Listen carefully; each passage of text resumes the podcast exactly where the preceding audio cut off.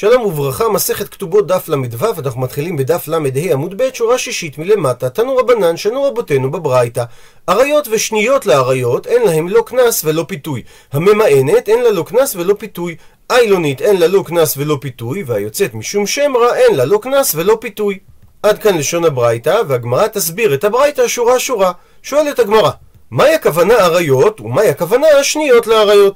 אילי, מה אם תאמר שאריות הכוונה הפכנו דף לאריות ממש, דהיינו אותם המפורשות בפרשת החרמות שיש עליהם איסור כרת. ושניות לאריות, הכוונה שניות מדברי סופרים, שגזרו עליהם חכמים, שהן אסורות על האדם כדי להרחיק אותו מן העבירה, אבל אם כך קשה, שהרי כיוון דמדאורייתא, שמדין תורה, שניות מדברי סופרים חזי עלי, שהן ראויות להתחתן איתו. אז אמי, מדוע אין להם קנס? שהרי בשניות מדברי סופרים ניתן לקיים את לשון התורה ולא תהיה לאישה, אלא אומרת הגמרא שצריך להסביר שעריות הכוונה לחייבי מיתות בית דין, דהיינו קרובותיו של האדם שאם הוא בא עליהם הוא יהיה חייב מיתה בבית דין, ושניות לעריות הכוונה לחייבי כריתות, לקרובות שאם אדם בא עליהם הוא חייב כרת בלבד. ולפי זה נדייק, אבל חייבי לוין יש להם קנס. שאותם קרובות שאין בהם איסור כרת אלא רק יש עליהם חיוב לאו, לגביהם יש תשלום קנס. ומעני, אז הברייתא כשיטת מי? כשיטת שמעון התמניהי. שראינו את דבריו בראש הפרק בדף כ"ט, שלמד את לשון הפסוק ולא תהיה לאישה, שתשלום קנס יש רק על אישה שיש בה הוויה. דהיינו שניתן להתחתן איתה, וקידושין תופסים בחייבי להבין. איכא דאמרי יש גורסים, פירוש אחר לברייתא, שעריות הכוונה לחייבי מיתות בית דין וחייבי כריתות, ושניות לעריות הכוונה לחייבי להבין, שלמרות שקידושין תופסים בהם, גם להם אין קנס. ואם כך, מאני, הברייתא כשיטת מי? כשיטת רבי שמעון בן מנסיה היא. שהוא למד את הפסוק ולא תהיה לאישה, שתשלום קנס קיים רק לגבי אישה הראויה לקיימה. זאת אומרת שלא מכריחים את האדם לגרש אותה. ולכן גם נשים שאסורות עליו באיסור לאו, אין עליהן תשלום קנס, שהרי האונס לא יכול לקיימה. הוא מצטט את הגמרא את המשך הברייתא, הממאנת אין לה לא קנס ולא פיתוי. והסביר רש"י על הברייתא, שמדובר ביתומה קטנה שהסיעתה אימה, כך שנישואיה מדרבנן, ומי ענה היתומה בבעלה, והסיבה שאין לה קנס, שהרי אינה בחזקת בתולה, הואיל ונישאת. הוא מדייק את הגמרא, שדווקא קטנה שממאנת אין לה לא קנס ולא פיתוי. הקטנה בעלמא, שלא הייתה נשואה, אית לה, יש לה קנס ופיתוי. ואם כך מאני, הברייתא כשיטת מי? רבנני. דאמרי שהם אמרו שקטנה יש לה קנס. מקשה הגמרא אימה סיפה, אבל תאמר שהרי כתוב בסוף הברייתא שלאיילונית אין לה לא קנס ולא פיתוי. וזה עתה לרבי מאיר, בא ומתאים לשיטת רבי מאיר, דאמר שקטנה אין לה קנס. ולכן לאיילונית אין קנס, שהרי והא מקטנותה יצא לבגר. כפי שהסביר רש"י על הברייתא, שאיילונית זה אישה שאין לה סימני נערות לעולם, והיא לא יכולה ללדת, והסיבה שאין לה קנס, לפי שהתורה אמרה שקנס שייך רק בנערה, וזה לא שלח באיילונית, שאין לה סימני בגרות לעולם, כך שבמשך עשרים שנה הראשונות היא בחזקת קטנה, ומשם ואילך היא בחזקת בוגר. וקשה לומר שהרישא של הברייתא היא שיטת רבנן, והסיפא של הברייתא היא שיטת רבי מאיר. וכי תימא, ואולי תרצה לתרץ ולומר שהברייתא כולה רבי מאירי, כי נאמר שהרישא לא מדברת על ממאנת קטנה, אלא נסביר, ובממאנת סבר לרבי מאיר כרבי יהודה, שאמר שגם נערה יכולה למאן. כך שניתן לדייק בלשון הברייתא, שנערה שממאנת אין לה קנס שהרי הייתה נשואה, אבל נערה בעלמא יש לה קנס. אבל לא ניתן להסביר כך, שהרי אומרת הגמרא, ומי סבר לרבי מאיר כרבי יהודה, והתניא, והרי שנינו בברייתא, עד מתי הבת ממאנת? עד שתביא שתי שערות, שהן סימני בגרות, ומשהביאה סימנים אלו, היא לא יכולה יותר למען, והיא תצטרך גט מבעלה מדרבנן, אפילו אם הוא לא בעל אותה לאחר מכן. זה דברי רבי מאיר. רבי יהודה לעומת זאת חולק ואומר, עד שירבה שחור על הלבן. מפרש רש"י שהכוונה, שגם אם גדלו לה שתי שערות היא עדיין יכולה למען, עד שאותם שתי שערות יגדלו כל כך, שכאשר משכיבים אותם על האור, זה נראה כמו שירבה השחור. דהיינו, כאילו יש שם עוד שערות. שזה מקביל לפרק הזמן שהיא נערה, שאמר רבי יהודה שהיא עדיין יכולה למען. והרי רבי מאיר חלק עליו, אז ודאי שלא ניתן להסביר ולומר שבממאנת סבר רבי מאיר כרבי יהודה.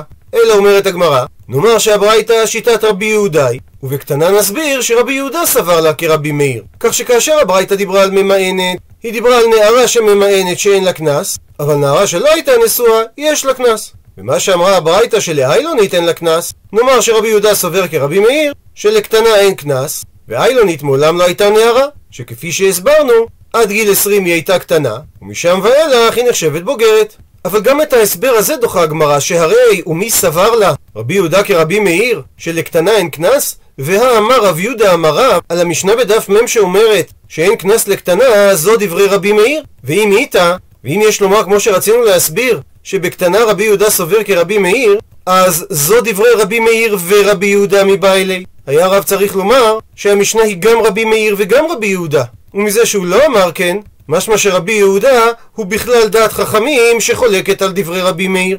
ומכיוון שהגמרא לא הצליחה להעמיד את הברייתא לא כרבי מאיר ולא כרבי יהודה, אומרת הגמרא, היי תנא של הברייתא סבר לה כרבי מאיר בחדה ופליגה לי בחדה. שבדבר אחד התנא של הברייתא סובר כרבי מאיר שלקטנה אין קנס, ובדבר אחד הוא חולק על רבי מאיר שגם נערה יכולה למען. ולכן מה שכתוב בברייתא שהממאנת אין לה קנס, מדובר בנערה ממאנת ולא בקטנה ממאנת. מביאה הגמרא תשובה נוספת, רפרם אמר שניתן להסביר שמהי הכוונה ממאנת שאמרה הברייתא? שלא מדובר על קטנה נשואה, אלא הכוונה לכל קטנה הראויה למען. וכך ניתן להעמיד את הברייתא כולה כשיטת רבי מאיר. דוחה הגמרא שאם כך, מדוע נקטה הברייתא לשון של ממאנת וליתנה קטנה? שלפי ההסבר הזה הברייתא הייתה צריכה להשתמש במינוח קטנה. ולכן קשיא על תשובתו של רפרם.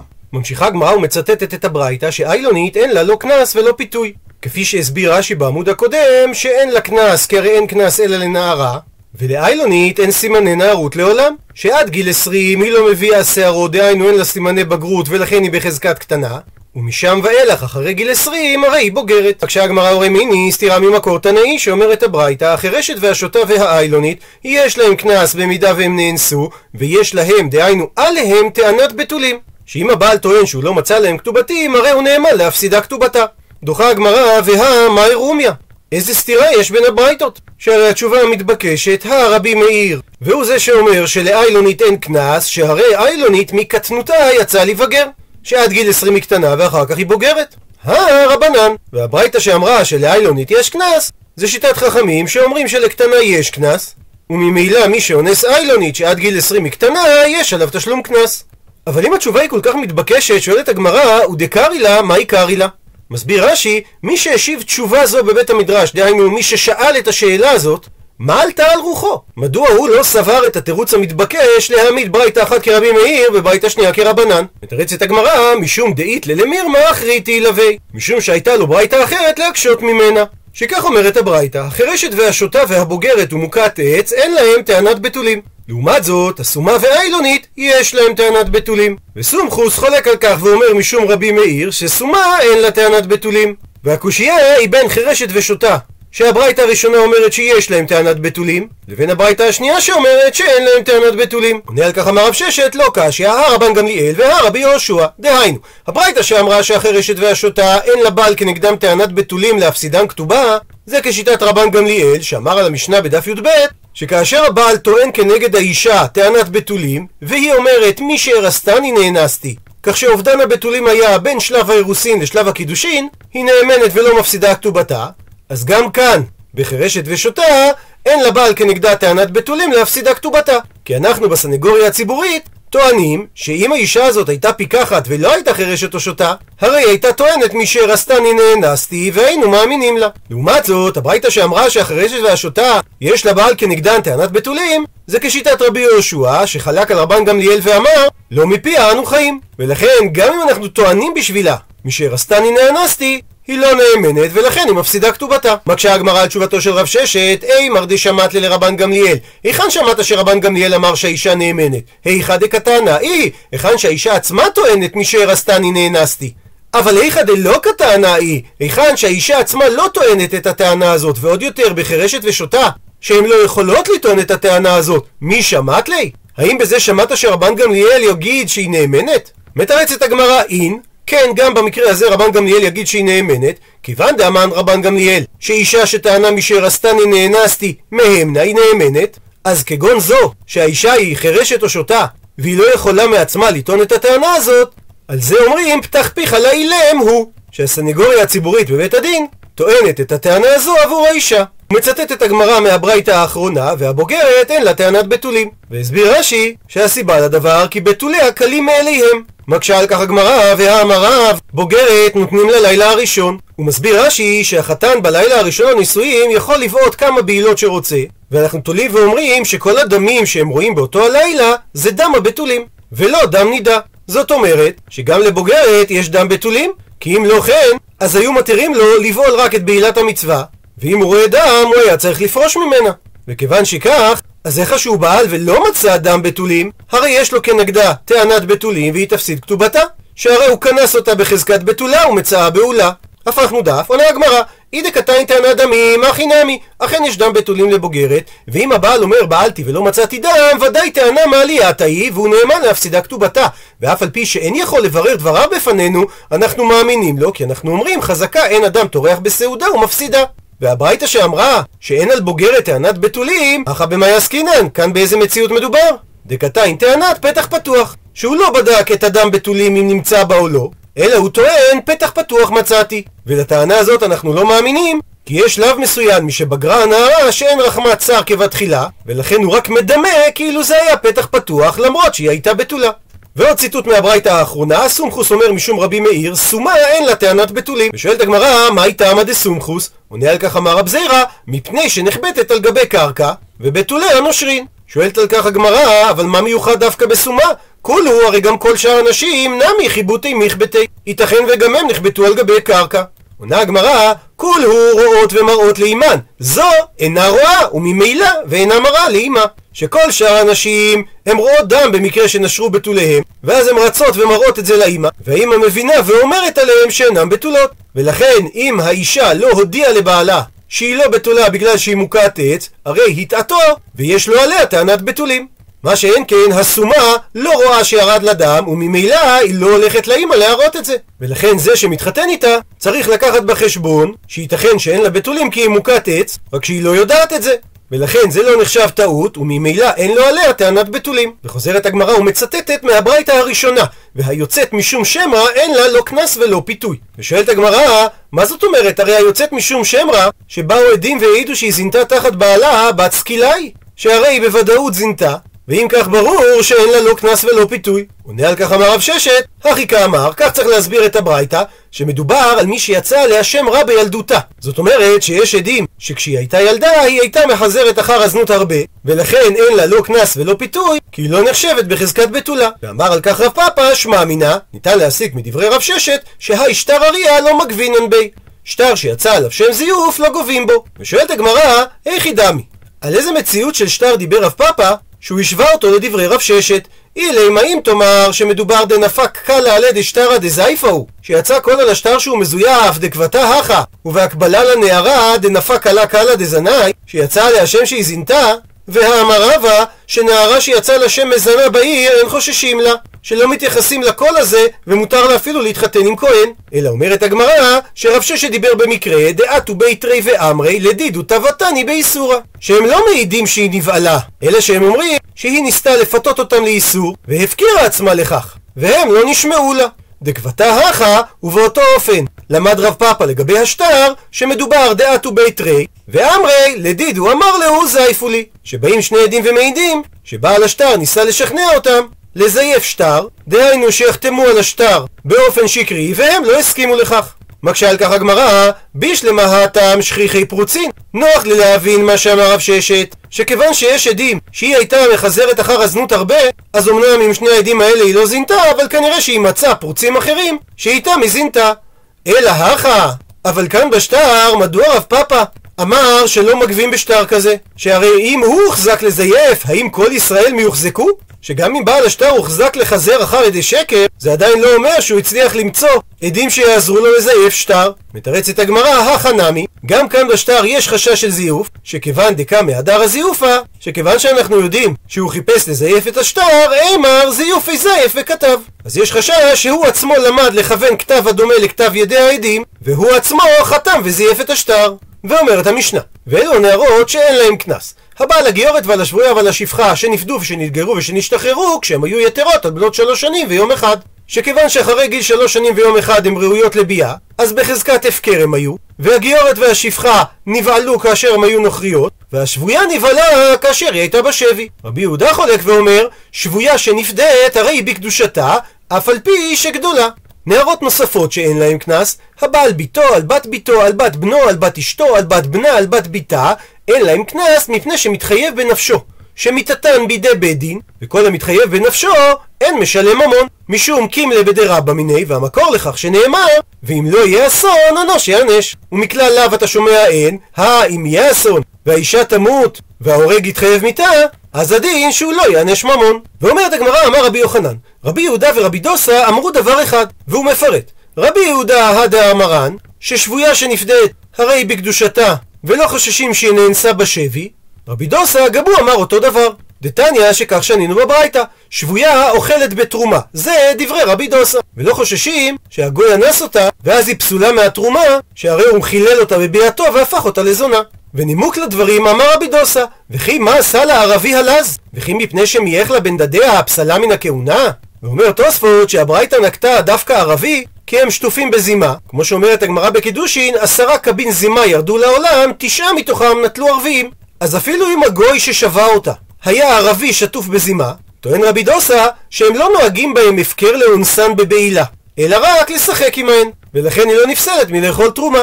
מה כשעל כך אמר רבא, דילמה לא היא. זה שמצאנו שרבי יהודה ורבי דוסה אמרו כל אחד בהלכה אחרת, שאין חשש שהשבויה נאנסה, זה עדיין לא אומר שהם יסכימו כל אחד לדברי השני. כי ניתן להסביר באופן הבא, שעד כאן לא קמה רבי יהודה הכה, אלא שלא יהיה חוטא נשכר. שמה שאמר רבי יהודה שאנחנו מתייחסים לשבויה כבתולה, זה רק כדי שלא יהיה החוטא שאנס אותה יוצא מורווח מזה שבמקרה היא הייתה שבויה, ואז הוא לא יצטרך לשלם את מלוא הקנס. אבל הטעם, במקרה של שבויה, האם היא יכולה לאכול בתרומה או לא, נאמר שרבי יהודה כרבנן סביר עלי. שהם חלקו על רבי דוסה ואמרו שיש שבויה שאוכלת תרומה ויש שבויה שאינה אוכלת תרומה. שאם היא אמרה נשבתי וטהורה אני יש לה הפה שאסר או הפה שהתיר ולכן היא אוכלת בתרומה, אבל אם יש עדים שנשבית, הרי ודאי שהיא בעולה, ולכן אפילו אם היא אומרת טהורה אני, אינה אוכלת בתרומה.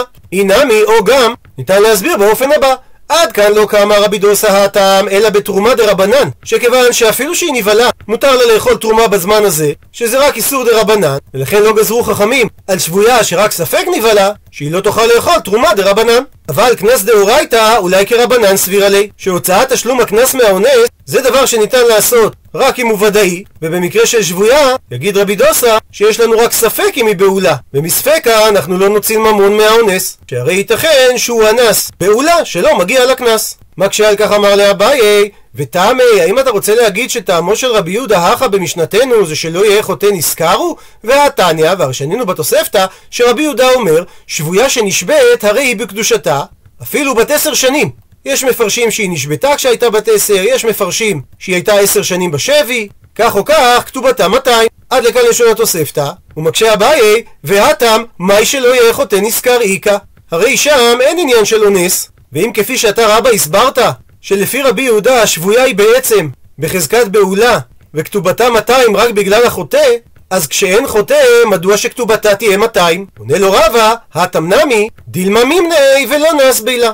גם שם ניתן להסביר שלמרות שהיא בחזקת בעולה, יש בכל זאת סיבה מדוע כתובתה תהיה 200. כי אם נוריד את סכום הכתובה ל-100, אז יתייחסו אליה בחזקת בעולה, וזה יגרום שלא יתחתנו איתה לא רק כהנים, אלא אפילו ישראלים. וחוזרת עכשיו הגמרא להסברו של רבי יוחנן, ושואלת, וסבר רבי יהודה שהשבויה בקדושתה קיימה? והתניא, והרשנינו בתוספתא במסכת יבמות, הפודה את השבועה יישאנה, אבל אם הוא מעיד בה שהיא לא נבהלה לעובד כוכבים, לא יישאנה. ורבי יהודה חולק ואומר, בין כך ובין כך, בין אם הוא פודה, בין אם הוא מעיד, לא יישאנה. וקודם הגמרא תסביר את דברי הביתה, ואחרי זה תקשה. ואומר רש"י, שבשלב הזה הגמרא מבינה שאם כהן פדה אותה, הוא יכול להתחתן איתה, אבל אם אחרי שהוא פדה אותה הוא גם העיד בה שהיא לא נבהלה לעובד כוכבים, אז הוא יכול להתחתן איתה במידה שהוא כהן. ועל כך שואלת הגמרא, הגוף הקשיא. יש פה סתירה בתוך דברי התוספתא. שמצד אחד אמרת, הפודה את השבועה יישאנה, והדרת נא, ואז חזר התנא ואמר, מעיד בה לא יישאנה. והאם משום דמעיד בה לא יישאנה? מתרצת הגמרא, לא קשיא, הכי כאמר, כך צריך להבין את התוספתא. הפודה את השבויה ומעיד בה יישאנה. כי אם לא היה ברור לו שהיא לא נבהלה לגוי, אז הוא לא היה זורק את כספו לחינם, שהרי הוא פדה אותה כדי להתחתן איתה. אבל אם הוא מעיד בה כדי, דהיינו, רק מעיד בה, במקרה כזה לא יישאנה. כי אנחנו חוששים שמא עיניו נתן בה והוא מעיד שקר. עד לכאן הסבר התוספתא, וחזרה לשאלת הגמרא, מכל מקום קשה לרבי יהודה, שהרי על פי התוספתא משמע, שרק אם יש עדות שלא נבהלה היא בחזקת בתולה, ולא כמו שהסביר רבי יוחנן שלפי רבי יהודה שבויה תמיד בחזקת בתולה. עונה על כך הגמרא שתי תשובות. תשובה ראשונה אמר רב פאפא, אימה תאמר שהנוסח בתוספתא צריך להיות שרבי יהודה אומר בין כך ובין כך יישאנה. ואז זה תואם להסברו של רבי יוחנן בדברי רבי יהודה במשנה. תשובה שנייה, רב הונא ברדר רבי יהושע אמר שלעולם נשאיר את הנוסח בתוספתא כדקטני, כמו שכתוב שאכן רבי יהודה אומר שבין כך ובין כך לא יישאנה. ובכל זאת זה לא סותר את הסברו של רבי יוחנן בדברי רבי יהודה, כי בתוספתא רבי יהודה לדבריהם דרבנן כאמר לו. הוא לא אומר את דעתו, אלא הוא מפנה את דבריו לדברי חכמים.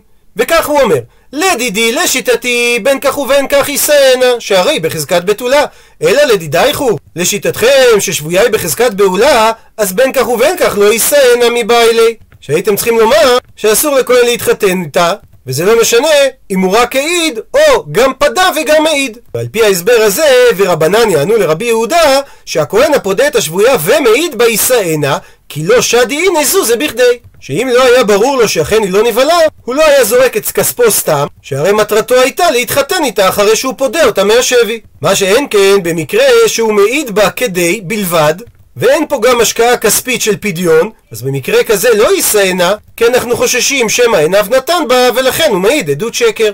עד לכאן דף ל"ו. למעוניינים בהרחבה, ראינו את דברי תוספות שאמר שהגמרא הביאה דווקא את הדוגמה עם הערבי, כי הערבים הם שטופים בזימה. הרי לכאורה, דווקא אצל הערבים יש מה שנקרא חיג'אב. המשמעות הכללית של המילה היא צניעות. זה ניכר בכיסוי שהאישה המוסלמית צריכה לכסות את עצמה, במקומות מסוימים אפילו את הראש ואת הפנים מלבד העיניים. וכדי להבין את הדבר, נקרא קטע מהספר הודו יומן דרכים. וככה אומר שם איזה דרשן הודי ברחוב. והנה המצב הוא כזה, שאנחנו ההודים איננו אוכלים בשר, לכן על פי רוב אין לנו כוח אלא לאישה אחת, אם כי מותר לקחת יותר. ואילו המוסלמים אוכלים, ואפילו את אימנו הפרה הקדושה. ואין פלא שהם יכולים להרשות לעצמם נשים הרבה. אבל אם סבורים אתם רבותיי, כי זה להם סימן גברות וגבורה, אינכם אלא טועים. אדרבה, מפחדים הם מפני צל צילה של אישה, כעכבר מפני החתול. כי הנה, מה הם עושים? הם סוגרים את האישה על שבעה מנעולים בבית, וגם שם אין הם סומכים אף על משרתיהם שלהם עצמם, ויהיו המושפלים ביותר. אפילו בבית פנימה הם מעמידים עליהם סריסים רבותיי. ובכל זאת, הרי אפילו גברת מוסלמית אינה יכולה שלא לצאת פעם לשוק, וכשאין עוד מנוס מכך, מה הם עושים? עוטפים את האישה מעיל שחור תחתון ומעיל שחור עליון, וצעיף על גבי צעיף, לבל יראה אף פרק ידה, אף שמץ משולי בגדיה, ומנקבים לה במעטה הזה שני חורים מול העיניים, למען תוכל להציץ ולא תגשש כסומה בערובה, לראות אך לא להיראות. וכשישבו האדונים עובדי מוחמד בבזר בחנותיהם ותעבור על פניהם אישה, לא ירגישו ולא יבחינו אם בת שלהם היא או של אחר, סתם צללית שחורה פורחת. וכל כך למה? למען לא תטריד את מנוחתם. כי בראותם אישה מיד יערערו אחריה רבותיי. הם מסתירים את האישה מפני עצמם ומפני יצרם הרע רבותיי. כל אחד מהם יודע על עצמו שהוא עלול להתנכל לאשת שכנו, ולכן אינו מפקפק שגם שכנו יתנכל לאשתו שלו. על כן הם אומרים, לא תראה האישה בכלל, כי שטופי זימה הם, וחדלי אונים בפני תאוותם.